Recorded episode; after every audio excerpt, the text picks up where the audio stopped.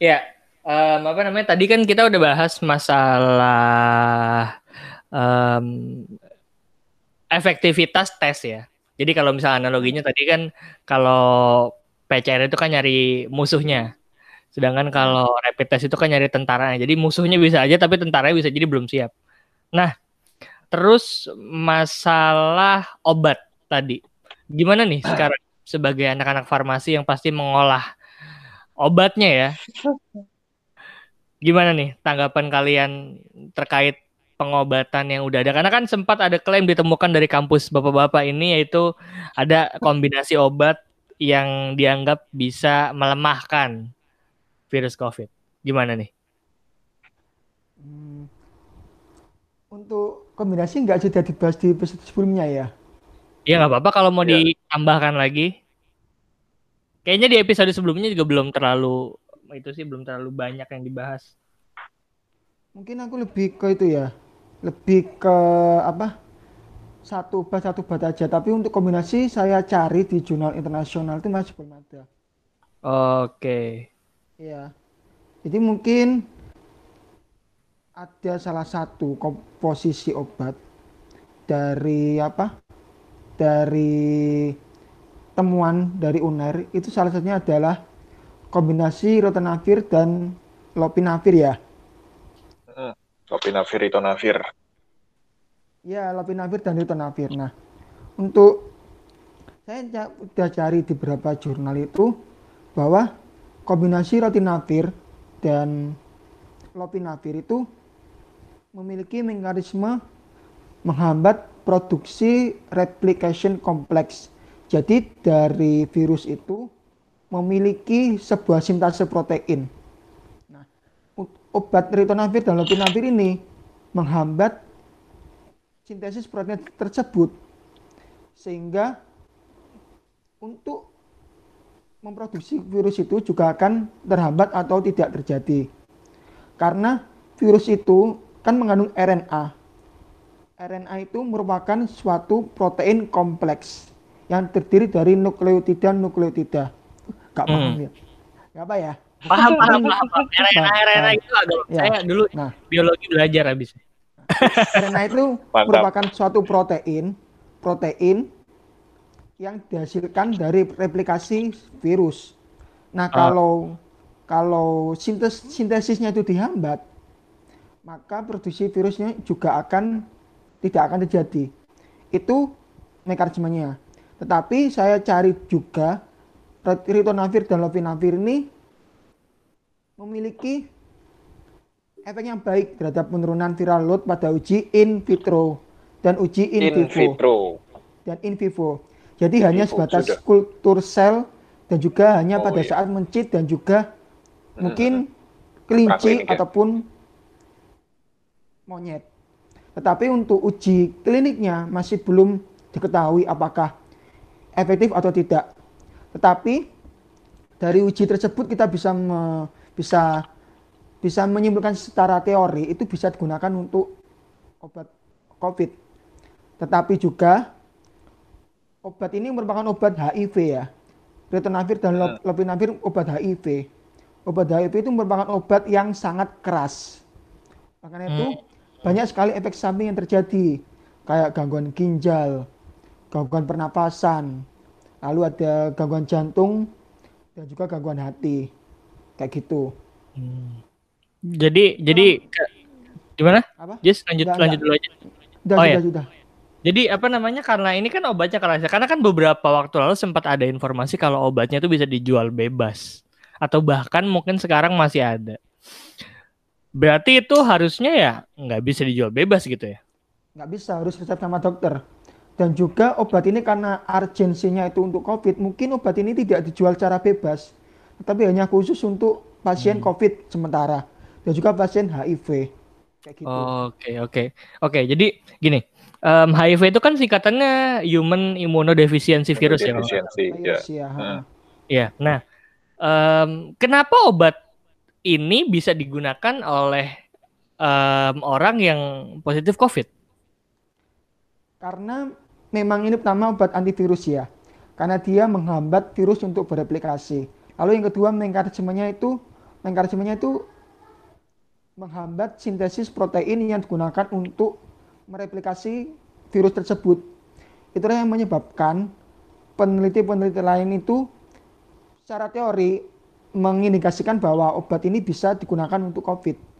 Sebenarnya obat-obat yang digunakan untuk repurposing drug seperti obat ritonavir, lopinavir, doksisiklin, tetrasiklin, dexamethasone, semua itu tergantung dari mekanismenya dalam dalam apa ya? Mekanisme dari gimana ya? Mekanisme COVID sendiri itu loh. Jadi, hmm. jadi semua itu tergantung kayak gitu. Jadi nggak asal langsung obat antivirus itu bisa kayak gitu. Oh, oke okay, oke. Okay. Ya enggak gimana ya ngomongin yuk? Untuk yang lopinavir ini deh. Iya, boleh. Apapun ya. Atau enggak tentang obat. Iya, jadi ya. Mungkin sebagai pengantar yang sangat perlu ditekankan adalah bahwa harus diakui bahwa e, dari para ilmuwan sendiri memang masih belum begitu mengenali virus ini. Tadi sudah dijelaskan kan, kita masih terus meneliti, mencari fakta, bukti-bukti baru mengenai virus ini. Maka kedepannya bakal banyak penelitian. Jadi hmm. sebenarnya bisa dikatakan kita masih sangat buta dengan virus ini, termasuk salah satunya adalah dengan obat. E, untuk antivirus yang spesifik pada SARS-CoV dua ini belum belum ada, sama sekali belum ada. Tadi kan sudah disinggung Aziz ya, uh, ada namanya repur, repurposing drug. Jadi memang, dan sudah disinggung juga di podcast sebelumnya kalau... Sorry apa? Re, re, repurposing? Repurposing, repurposing. Repurposing. Jadi, mengajukan jadi, ulang. Um, iya, iya, oke, oke, oke. Jadi obat yang udah ada, um, hmm. ramuannya itu digunakan untuk penyakit Senyawa. lain gitu ya? Iya, oke. Iya, obat. Uh, jadi, karena ketidaktahuan kita, jadi... Sementara ini yang digunakan obatnya adalah obat-obat untuk tujuan repurposing uh, atau mm-hmm. namanya repositioning atau reprofiling. Nah, uh, beberapa obat yang digunakan untuk repurposing ini, pertama adalah antivirus. Antivirus ini biasanya virus-virus yang yang memiliki materi genetik R N A, bukan D N A. Nah, virus yang materi genetik R N A ini emang repot. Contohnya itu kan ada H I V ya. H I V itu kan virus berbasis R N A. Jadinya digunakan salah satunya adalah obat-obat untuk H I V. Contohnya ini lopinavir dan ritonavir. Kalau yang saya tahu sih, lopinavir itu uh, bekerja sebagai protease inhibitor. Jadi dia uh, memiliki spesifisitas yang sangat tinggi terhadap bagian bagian yang namanya protease dari H I V satu itu. Nah, tapi lopinavir ini punya kelemahan. Jadi dia punya kelemahan tuh eh, ketersediaan hayati atau bioavailabilitasnya itu rendah. Dan juga dia mengalami reaksi biotransformasi di dalam hati. Jadi dia tuh sudah dimetabolisme lebih dahulu di awal. Nah, kemudian ditambahkanlah itu ritonavir. Ritonavir tuh kalau ibaratnya tuh kalau di kalangan gamer tuh yang nge-G B yang nge-cheat buat orang lain itu. Nah, ritonavir ini buat ngebantuin lopinavir supaya lebih anjek, supaya lebih mantep lah, baiknya itu bisa terjadi. Nah, kalau tadi Aziz mungkin sudah menemukan in vitro dan in vivo ya. Nah, tapi kan sudah kita bahas ya di podcast yang sebelumnya kalau bisa jadi di in vitro dan di in vivo itu memuaskan, tapi ketika diuji klinis di manusia nah, itu tidak memuaskan. Itu bisa, itu sering terjadi itu. Benar-benar. Oh, Oke, okay. nah, karena eh, sekali maka, lagi apa namanya manusia kan beda-beda gitu ya. Parameternya banyak iya. gitu ya.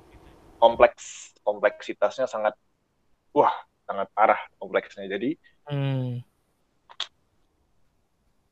kalau untuk percobaan di manusia masih belum nemu sih, maksudnya belum belum coba cari sih, apakah dia sudah dicoba di manusia. Cuma sejauh ini memang pembuktiannya baru, kalau seperti kata Aziz, kalau baru sekedar di in vitro, in vivo ya, belum bisa kita tarik kesimpulan kalau dia bisa bekerja untuk covid sembilan belas ini. Jadi kita tunggu aja mungkin nanti hasil hasil uji klinisnya bakal memuaskan atau enggak.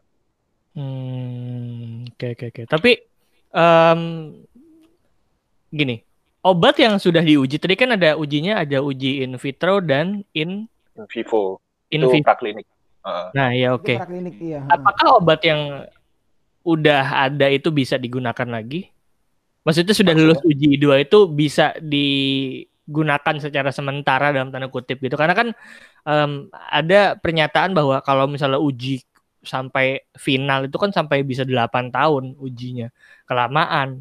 Bahkan ada sempat kalau nggak saya salah baca ada sempat goyonan juga ya nanti keburu virusnya hilang gitu loh. Nggak bakal hilang padahal. Nah itu itu gimana tuh tentang hal itu? Pastinya peneliti kan udah kayak apa kayak memperkirakan ya apakah obat ini bisa digunakan atau tidak. Kalau sekedar urgensi, kalau sudah dipertimbangkan dosisnya pasti bisa digunakan sebenarnya. Tetapi untuk keamanannya masih belum terjamin. Karena hmm. kan ada uji praklinik, uji klinik itu kan karena untuk memastikan apakah ada efek samping dari obat tersebut. Karena efek samping obat itu terjadi dalam terjadi pada berbagai faktor. Ada faktor genetik, ada faktor demografi, lalu ekspresi gen. Itu itu merupakan salah satu kecil faktor-faktor yang menyebabkan efek samping obat itu spesifik dari, oleh setiap orang. Oleh karena itu, setelah uji klinik itu ada uji yang namanya tadi post market atau uji farmakovigilance kayak gitu. Hmm, oleh karena itu, dibahas itu.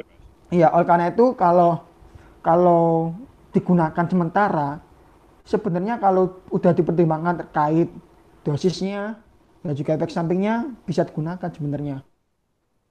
Tapi ada tanda ada tanda kutip hmm. untuk keamanannya pasti belum terjamin. Ya, ya, ya, berarti berarti itu benar-benar gimana tiap ya gini yang meresepkan itu kan dokter kan ya?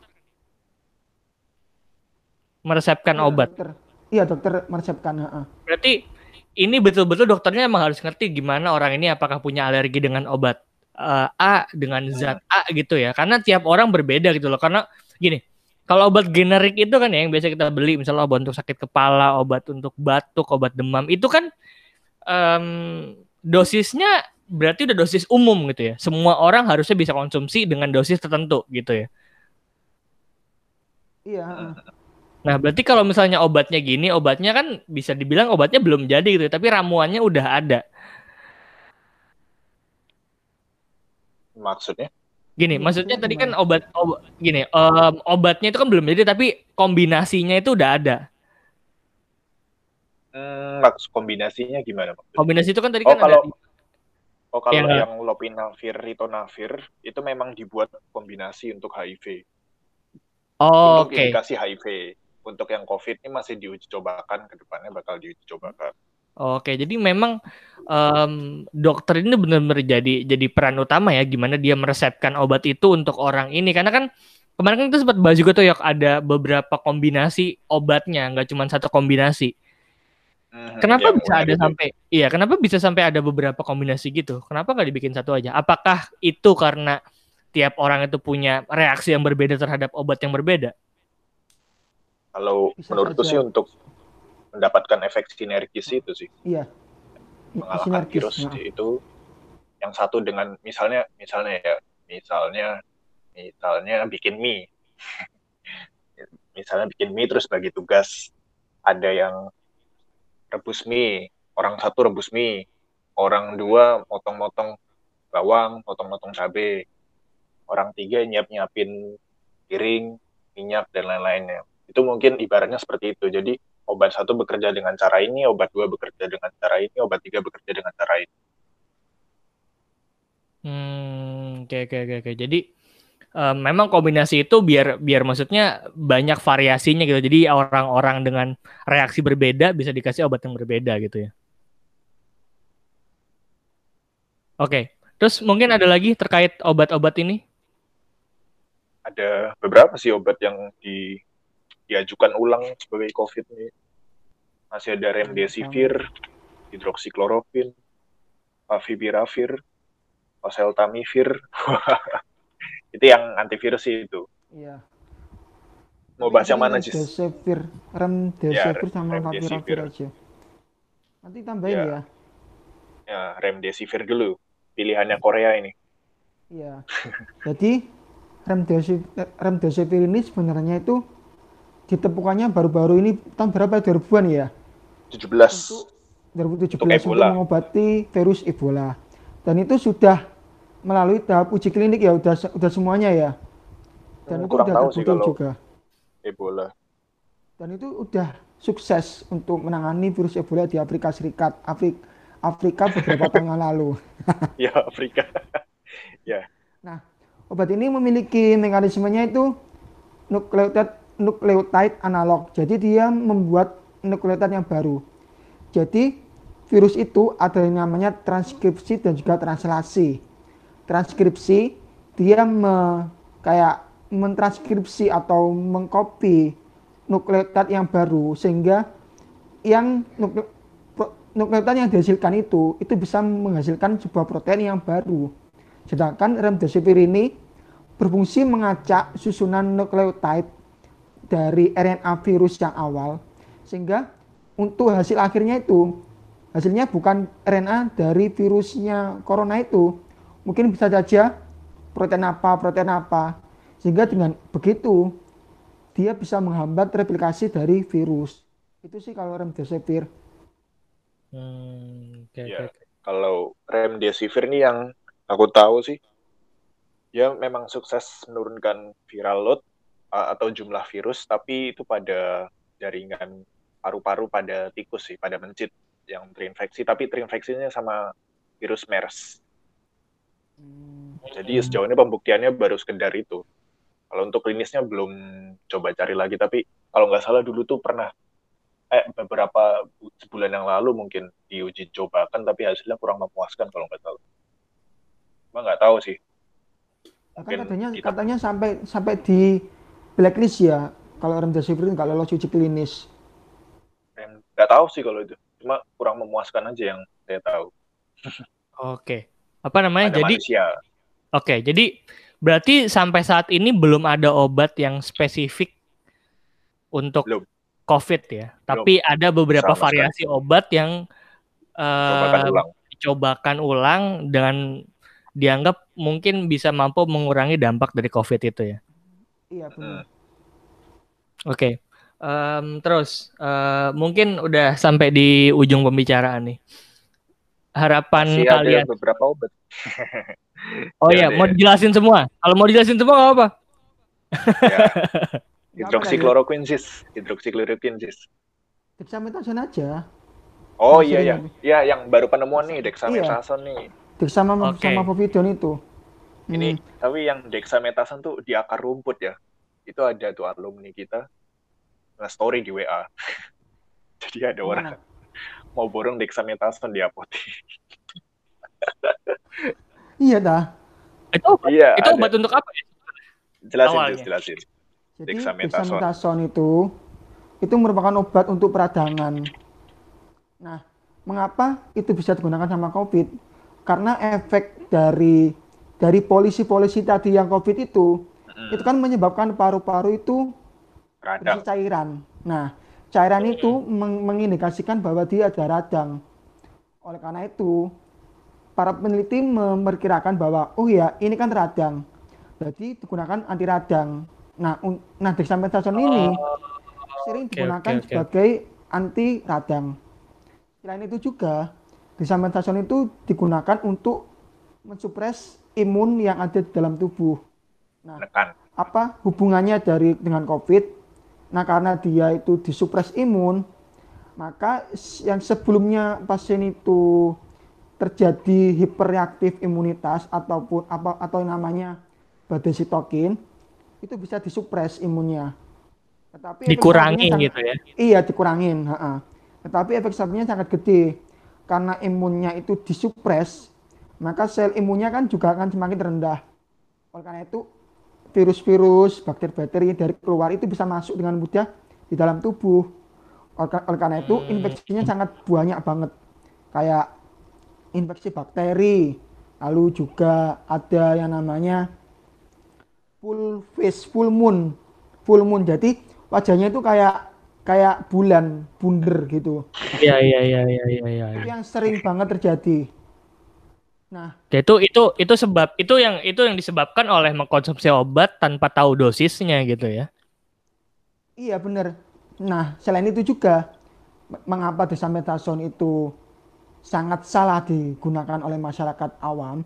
Itu karena dosisnya itu harus ditentukan oleh dokter. Karena kalau kita menggunakan dexamethasone dalam waktu yang cukup lama, lebih dari dua minggu, itu untuk pengaturan dosisnya itu juga harus diatur. Ditambah. Misalnya aja. Bukan dikurangi malah ya. Ada, ada aturan. Oh. Dikurangi, iya. Namanya tempered oh, bukannya, dose. Bukannya ketika obat udah lama digunakan dan nggak sembuh-sembuh berarti obatnya harus ditambah dosisnya? Malah nggak boleh, harus kalau dexamethasone harus dikurangi. Karena kalau dia semakin nambah, dia maka akan semakin toksik. Nah, sebenarnya kan kalau dia tidak sembuh, maka harus dihentikan kan dexamethasone. Kalau untuk kita menggunakan dexamethasone, harus namanya ada, kayak gimana ya, penurunannya itu harus step by step. Misalnya aja, satu minggu itu empat kali sehari, ya. Lalu dua, minggu kedua tiga kali sehari, minggu ketiga dua kali sehari, minggu minggu keempat satu kali sehari, minggu lima baru selesai. Yeah. Jadi harus seperti itu. Jadi ada ada ada itu ya. Nah, ken- kenapa harus kayak gitu? Kenapa harus harus diturunkan sampai kayak gitu? Apakah nggak bisa? Ya, karena um, pemikiran awamku sih gini ya. Aku kalau misalnya udah sakit ya, nggak obatnya nggak bisa ya, udah aku ganti obat ya, diem aja gitu. Nggak perlu nggak perlu nggak perlu apa namanya? Um, diturunkan seperti itu. Kenapa harus diturunkan secara step by step kayak gitu? Oh, karena ada penyesuaian dari tubuh itu sendiri. Karena kan dari tubuh itu kan pasti oh, kan ada kadar dexamethasone itu. Gitu, gitu. Nah kalau kalau secara tiba-tiba itu apa kayak drop langsung dihentikan itu bisa menyebabkan Cushing syndrome. Aku nggak tahu Cushing syndrome kayak gimana. Tapi itu bisa menyebabkan Cushing syndrome. Oleh karena itu harus step by step terus. Itulah kesalahan orang-orang awam ketika menggunakan dexamethasone. Apalagi borong sampai berbok-bok itu. Itu sangat Ibu salah. Media. Iya, ya karena ya sebetulnya sebetulnya juga media juga sebetulnya nggak salah ya. Karena mereka meninformasikan bahwa oke okay, obat ini kemungkinan besar um, dalam tanda kutip ampuh untuk, untuk uh, COVID. Tapi mungkin masyarakat juga yang overreaksi gitu ya. Oke, ini uh, ini kita nggak usah ke apa namanya ke dokter gitu, kita kesini aja gitu loh. Beli aja obat sendiri, obatnya bisa didapat di mana-mana kok. Gitu mungkin ya. Salah satunya kenapa? Iya. Kayak gitu. Jadi kan kalau dari penelitiannya itu kan di Oxford ya kalau nggak salah, di Inggris lah pokoknya. Uh, penelitiannya itu kan dia cuma mengobservasi sebenarnya. Jadi dia cuma mengamati kalau pasien itu diberikan dexamethasone pada sejumlah pasien, populasinya berapa ribu sampelnya. Itu dia mengamati ternyata dexamethasone itu bisa menurunkan mortalitas. Udah kesimpulan penelitian itu nggak sih, Jus? Bener. Iya, cuma cuma ada tuh di media tuh salah satu beritanya. Kalau nggak salah, dexamethasone dapat dis eh, COVID dapat disembuhkan oleh dexamethasone sudah beredar di pasar. Itu kan nah. justru terjadi distorsi informasi kan di tingkat netizen. Iya, betul. Jadi, padahal, iya padahal ya, uh, ya itu kadang-kadang, kadang-kadang memang udah jadi kayaknya udah jadi budaya. Dalam tanda kutip budaya kita gitu, karena nggak nggak COVID aja bahkan ada obat-obat yang ada merah K-nya itu bisa dijual bebas gitu kan sebetulnya. Iya. Antibiotik itu tinggal minta kalau ke apotek. Regulasi emang sangat rendah. Iya, iya, iya. Padahal kayak yang dulu kita bahas di podcast yang pertama tuh, Yok ya, bahwa antibiotik itu ya sebetulnya nggak bisa um, asal pakai gitu ya. Hmm. Harus ada dosisnya juga. Oke. Okay. Ada lagi mungkin obat, terkait obat? Povidone itu. Povidone ya? Povidone, povidone iodine ya? Hmm. Betadine itu. Iya. Iya ya, itu itu kan bukannya yang buat luka ya? Iya, iya buat itu, di luar itu. Buat di luar. Buat jadi itu terbuka di luar. Jadi itu kayak semacam mouthwash, mouthwash. Jadi kayak semacam gargle. Jadi hanya sebatas memakan luar aja. Kayak hmm. pencucian. Listerin, kayak listerin, kayak listerin gitu ya. Iya. Ya listerin, uh. listerin. Nah, itu memang sejak dulu povidone iodine itu digunakan untuk antivirus, bahkan lebih yeah, yeah, bagus yeah. daripada antiseptik. Obat antiseptik lain kayak benzoylkonium klorida itu dia masih oh, kurang, yeah. masih kurang efektif daripada povidone iodine. Nah, hmm. sejak dulu digunakan seperti itu. Dan povidone ini digunakan untuk sore throat, kayak radang tenggorokan. Oleh karena itu, mengapa apa ada hubungannya sama COVID? Radang tenggorokan itu, sore perut itu disebab, salah satunya disebabkan oleh virus. Virus yang menyebabkan sore perut itu salah satunya adalah coronavirus. Coronavirus, iya. Ya, tapi kan coronavirus itu hanya sebatas apa namanya radang tenggorokan ya. Radang tenggorokan. Radang tenggorokan, heeh. Coronavirus mobil, mobil. itu coronavirus itu kan banyak banget. Itu influenza virus salah satunya yang menyebabkan radang tenggorok. Itu bisa digunakan dengan menggunakan povidone, bisa disembuhkan dengan menggunakan povidone iodine. Itulah okay. Mungkin peneliti itu memperkirakan ketika kita menggunakan povidone iodine itu kita bisa mengurangi infeksi virus corona Tenggor. di dalam tenggorokan. Iya iya iya iya iya iya. Oke, okay, jadi itu sebetulnya salah satu sebetulnya kalau dipikir jadi itu jadi salah satu um, antisipasi aja gitu ya. Antisipasi bener. Sebenarnya kalau ada uji lanjut, ini kan masih uji in vitro. Mungkin kalau uji lanjut hmm. mungkin bisa digunakan sebagai kayak kayak first line buat kita sehari-hari untuk Oke, oke iya iya betul betul. Jadi mau buat gitu. Virus ya. Karena virus kan Oke, okay, berarti kalau virus sudah, kalau apa gimana ya? Kalau, kalau sudah terlanjur dimasuk ke sel paru-paru ya tidak ada gunanya. Oh, ya, oke. Okay. Masa Jadi, mau masa mau nelen povidone. Iya, gak apa bisa, gini? Gak bisa. Kita mundur dikit ya. Um, ketika virus ini masuk, apakah berapa lama dia bisa dalam tanda kutip sampai ke paru-paru? Cepat ya, Dok ya. Langsung-langsung. Tetapi langsung. Virus itu hanya dalam waktu dua minggu bisa stay, bisa hidupnya dua minggu. Jadi bisa hmm. bisa lama stay-nya tergantung dia bereplikasi dalam tubuh. Oke, itulah sebabnya kenapa kita kalau misalnya tes gitu ya, misalnya tes P C R atau tes yang lainnya itu empat belas hari ya waktunya. Jadi iya, biar dites iya. lagi apakah virusnya itu masih ada atau enggak. Hmm. Oh, oke oke oke oke. Ibaratnya tuh dia harus cari tempat baru buat berkembang biak. Ya ya, bisa jadi sekarang virusnya enggak ada tapi nanti di berapa lama lagi akan ada gitu bisa jadi ya. Tapi belum ketahuan. Nah, benar. Oleh karena itu harus tes terlebih dahulu untuk memastikannya. Oke. Okay. Okay. Terus um, obatnya ada lagi? Ada apa lagi? Hmm, mungkin yang masih apa ya? Uh, mungkin kalau untuk antivirus sih selain yang lopinavir, remdesivir itu masih ada oseltamivir. Itu sih buat uh, flu babi bisa, buat influenza A, influenza B bisa. Itu juga masih dicobakan. Terus uh, ada juga convalescent plasma sih. Ini yang cukup oh iya, menarik. Plasma. Sudah satu abad sudah. Kenapa tuh menariknya? Tapi ini uh, sebenarnya emergency, emergency doang. Ya, jadi convalescent plasma tuh prinsipnya uh, dari uh, uh, pasien ya, suspek yang sudah sembuh, dia kan sudah punya antibody kan buat lawan COVID itu. Oh, ini plasma, plasma darah itu ya? Iya, plasma darahnya. Oke, oke, oke, oke, oke, oke. Plasma. Plasma darah itu dia kemudian diinjeksikan ke dalam pasien yang sudah sever, sudah parah. Itu emergensi sih tapi sifatnya. Berarti kayak donor darah gitu hitungannya ya? Jadi di ke... Ya kayak gitu persis, tapi hanya plasmanya aja yang diambil. Tapi cuma plasmanya. Iya, iya. Oh, oke, oke. Aku pernah denger itu ketika dulu ada pasien satu dan pasien dua waktu itu kalau nggak salah. Jadi plasmanya sudah itu. Kenapa? Tapi itu ampuh. Itu hanya sebatas memberikan antibodi supaya lebih kayak gimana ya? Dia itu antibodi dari pasien sembuh itu. Ibaratnya, ibaratnya pasukannya dipindah. Oh, nah, oke, iya, oke, benar ya. Tinggal, tinggal, tinggal. Jadi, jadi.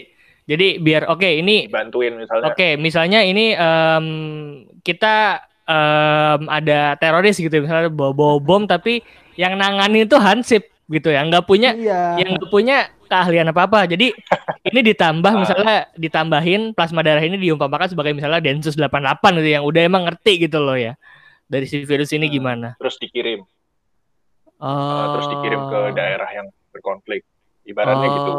Oke oke oke oke oke oke oke. Tapi itu tapi itu kenapa nggak digunakan secara massal ya? Karena darah itu Usah, kan memiliki dapetnya. golongan sama resusnya kan beda-beda. Oh iya, betul betul betul betul. Iya iya iya iya. Kalau kalau misalnya beda malah koagulasi. Berbahaya ya. Iya, nanti ada darah beku di tubuh itu. Kalau darah beku nanti bisa menyebabkan stroke atau emboli. Kayak gitu. Oke oke oke. Oke, mungkin ada lagi yang lain? Nggak bisa. Yang terakhir sih mungkin antibodi monoklonal sih.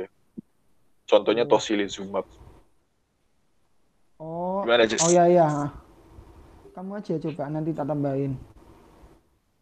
Sebenarnya untuk obat ini kayak itu lebih lebih menurunkan imunitas dari tubuh. Jadi jadi antibodi monoklonal itu kayak tocilizumab, sarilumab itu le lebih menekan interleukin enam. Interleukin enam itu kayak menyebabkan inflamasi. Eh, bukan ya? menyebabkan imun di dalam tubuh itu yeah. naik secara drastis. Mediator proinflamasi. Nah, nah, karena imunnya itu naik, oleh karena itu harus diturunkan. Diturunkannya dengan menggunakan obat-obat seperti sarilumab, tocilizumab, ataupun antibodi monoklonal. Tetapi, tetapi ini masih untuk sarilumab ini masih hanya fase awal, masih fase awal, masih fase fase praklinik hmm. untuk untuk ujinya, jadi masih belum diujikan lebih lanjut. Tapi dari uh, segi ya ini sih. segi mekanismenya diujikan, bisa. Iya sedang. Sedang diujikan sis. Kalau untuk ya, tocilizumab itu di Cina tuh dicoba pada dua puluh satu pasien. Kabar baiknya adalah dua puluh sembuh dan satu O T W sembuh. Itu beberapa oh. bulan yang lalu. Dan hmm. sekarang sedang dilakukan uji klinis multisenter, skalanya lebih besar, eh. itu melibatkan lima ratus pasien. Uh, keren, keren, keren. Jadi intinya semuanya sedang dicoba sih. Sirolimus itu juga semuanya. Itu penekan sistem imun. Itu juga sedang dilakukan uji klinis pada tahap tertinggi. Namanya double blind. Double blind. Itu apa tuh ya? Jadi uh, apa? Baik dokter, baik pasien tuh sama-sama nggak tahu dia dikasih apa. Bisa jadi dia dikasih obat yang sedang diuji. Bisa jadi dia sedang dikasih placebo yang tidak memberikan efek. Terus ntar dilihat hasilnya gimana, apakah bakal sembuh apa enggak itu. Oke oke oke. Jadi jadi benar-benar kayak udah tahap ketika oke, okay, um, ini gua kasih obat ini kira-kira dampaknya apa, tapi bisa jadi juga yang dikasih itu bukan obat yang sedang diujikan hmm. gitu ya. Yang asli itu nggak tahu, yang yang jadi yang dilihat cuma... dilihat nanti hasil akhirnya gimana ya? Mm-mm, penelitinya doang pokoknya yang tahu. Itu oh. rata tertinggi nggak sih, Jis? Ya benar-benar tertinggi. Oke oke oke. Oke. Jadi sebetulnya masalah obat ini kompleks banget ya, karena ya sekali lagi obat kan um, tiap orang beda. Bahkan ketika kalau kita ketika kita berobat pun ke dokter pun ditanyain alergi apa enggak, karena mungkin tiap orang bisa punya dosis yang berbeda gitu. Oke, mungkin ada lagi terkait um, obat-obat ini? Paling yang yang populer itu itu aja sih, remdesivir, hmm. lopinavir, ritonavir, favipiravir yang diborong pemerintah. Tapi kayaknya Papikan. dari negara asalnya itu nggak bisa ngasih, soalnya mereka juga harus memenuhi kebutuhan mereka. Kayaknya gitu nggak oh, okay. sih? Jadi, bener-bener. Ya, jadi jadi emang emang masih dalam proses uji semuanya gitu ya. Hmm. Jadi belum, memang sampai sekarang belum ada di di, di satu obat spesifik yang oke okay, ini obat ini untuk COVID, tapi Look. arah penelitiannya udah mulai terarah ya teman-teman farmasiku. Sudah mulai di, iya. dikliniskan sih, sudah mulai. Iya, oke okay, oke. Okay. Berarti Bukan berarti saja. ya memang iya ya, jadi berarti Bisa. memang udah udah udah mulai ada uji obatnya, dan itu menggunakan obat yang sudah ada, dan bar katanya kita nyoba pasukan lain untuk pasukan baru gitu ya, apakah bisa atau enggak gitu ya. Mm-hmm. Oke oke. Berarti ini um, masuk di ujung pembicaraan kita nih.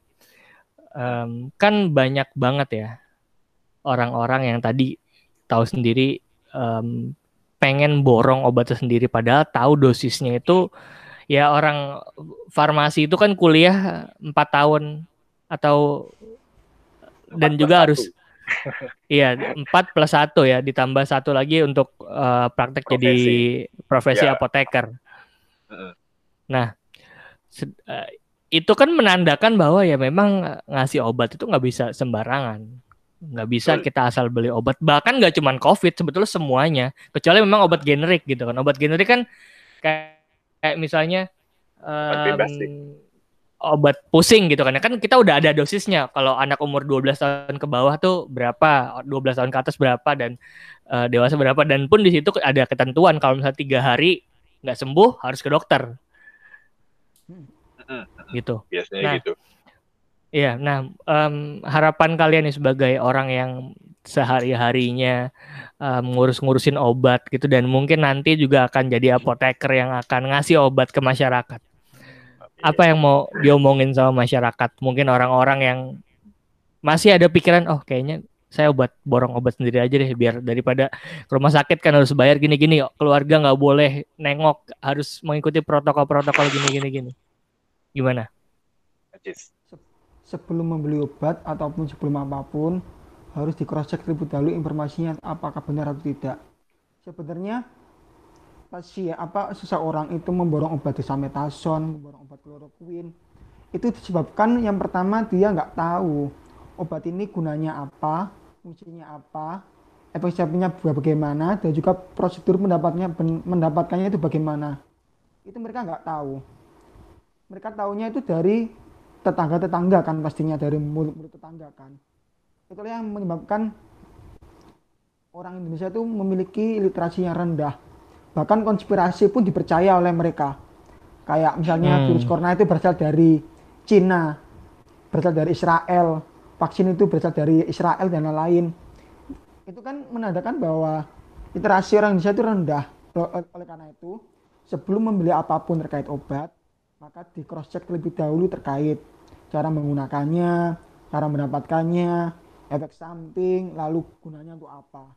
Sehingga kalau mereka memenuhi kriteria tersebut, dipastikan tidak akan terjadi seperti pemborongan obat dexamethasone ataupun klorokuin. Kayak gitu. Hmm, Yoga mungkin? Hmm, kalau dari aku sih, yang pertama obat itu racun. Obat itu racun tapi dia ditakar. Sehingga dalam dosis tertentu dia bisa memberikan efek yang diinginkan oleh tubuh. Jadi mau obat buat kanker, buat uh, buat demam, buat pilek, semuanya racun. Semua sudah ada dosisnya masing-masing, sudah diatur, sudah diteliti, sudah terbukti bisa menyembuhkan. Dan yang kemudian uh, COVID ini belum ada obatnya. Obat spesifik sama sekali belum ada. Semuanya masih bersifat diuji coba ulang.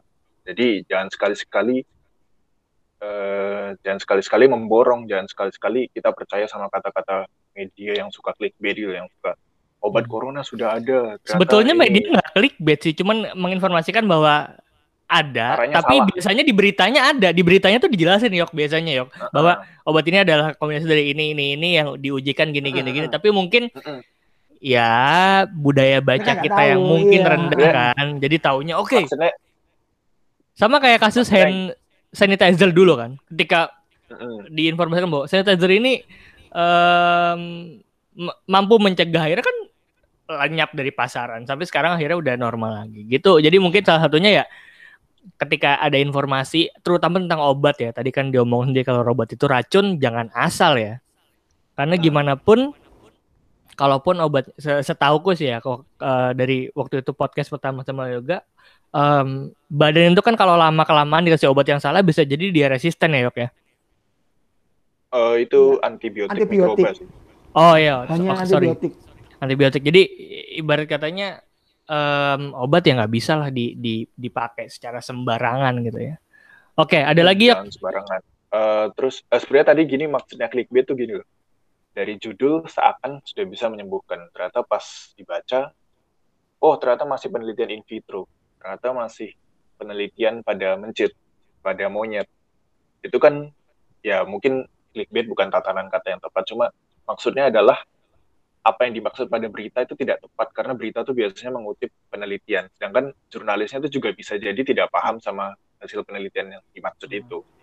Jadi selama masih belum ada, benar-benar belum ada obatnya, belum ada vaksinnya, ya sudah. Apa yang bisa kita lakukan adalah mencegah persebaran ini menjadi lebih masif lagi dengan cara V D J itu.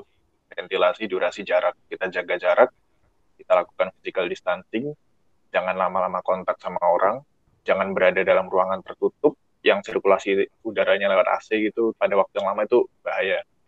Jadi hmm. ya kita tunggu aja, semoga aja cepatnya uji klinis vaksin yang sudah tahap dua atau tahap tiga itu bisa cepat selesai lah. Iya, iya, iya.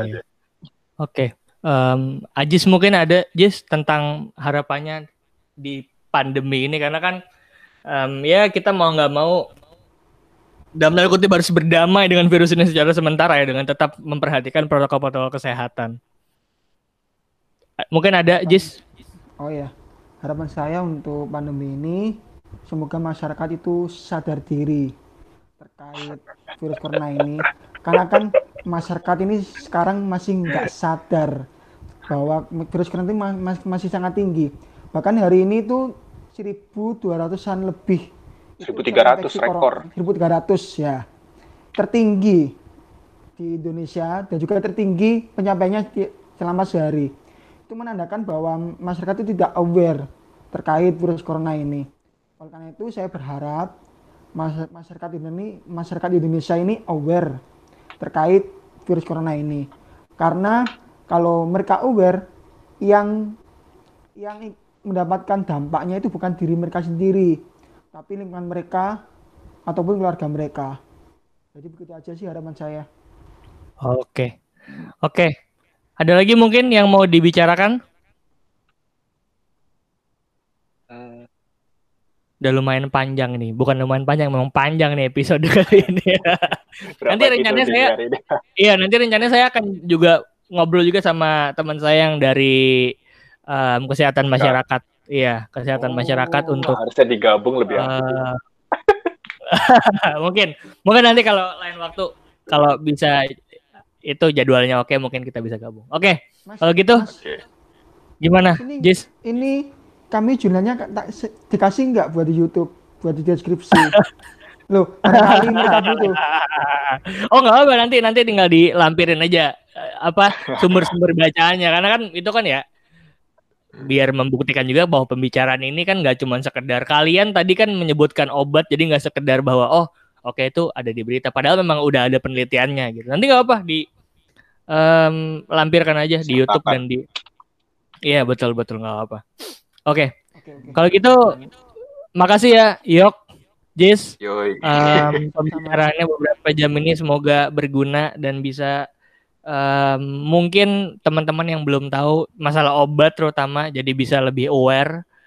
Um, jaga kesehatan selalu ya, Jis, Yok. Semoga Yoi. bisa segera berakhir pandemi ini. Um, Oke, okay. Makasih ya. Sama-sama. Makasih.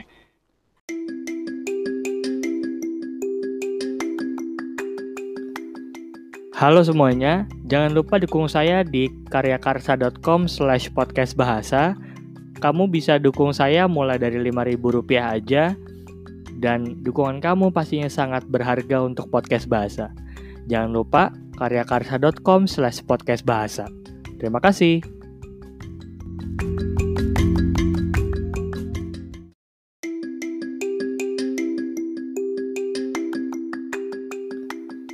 Halo semuanya, jangan lupa dukung saya di karyakarsa.com slash podcast bahasa. Kamu bisa dukung saya mulai dari lima ribu rupiah aja, dan dukungan kamu pastinya sangat berharga untuk podcast bahasa. Jangan lupa karyakarsa.com slash podcast bahasa. Terima kasih.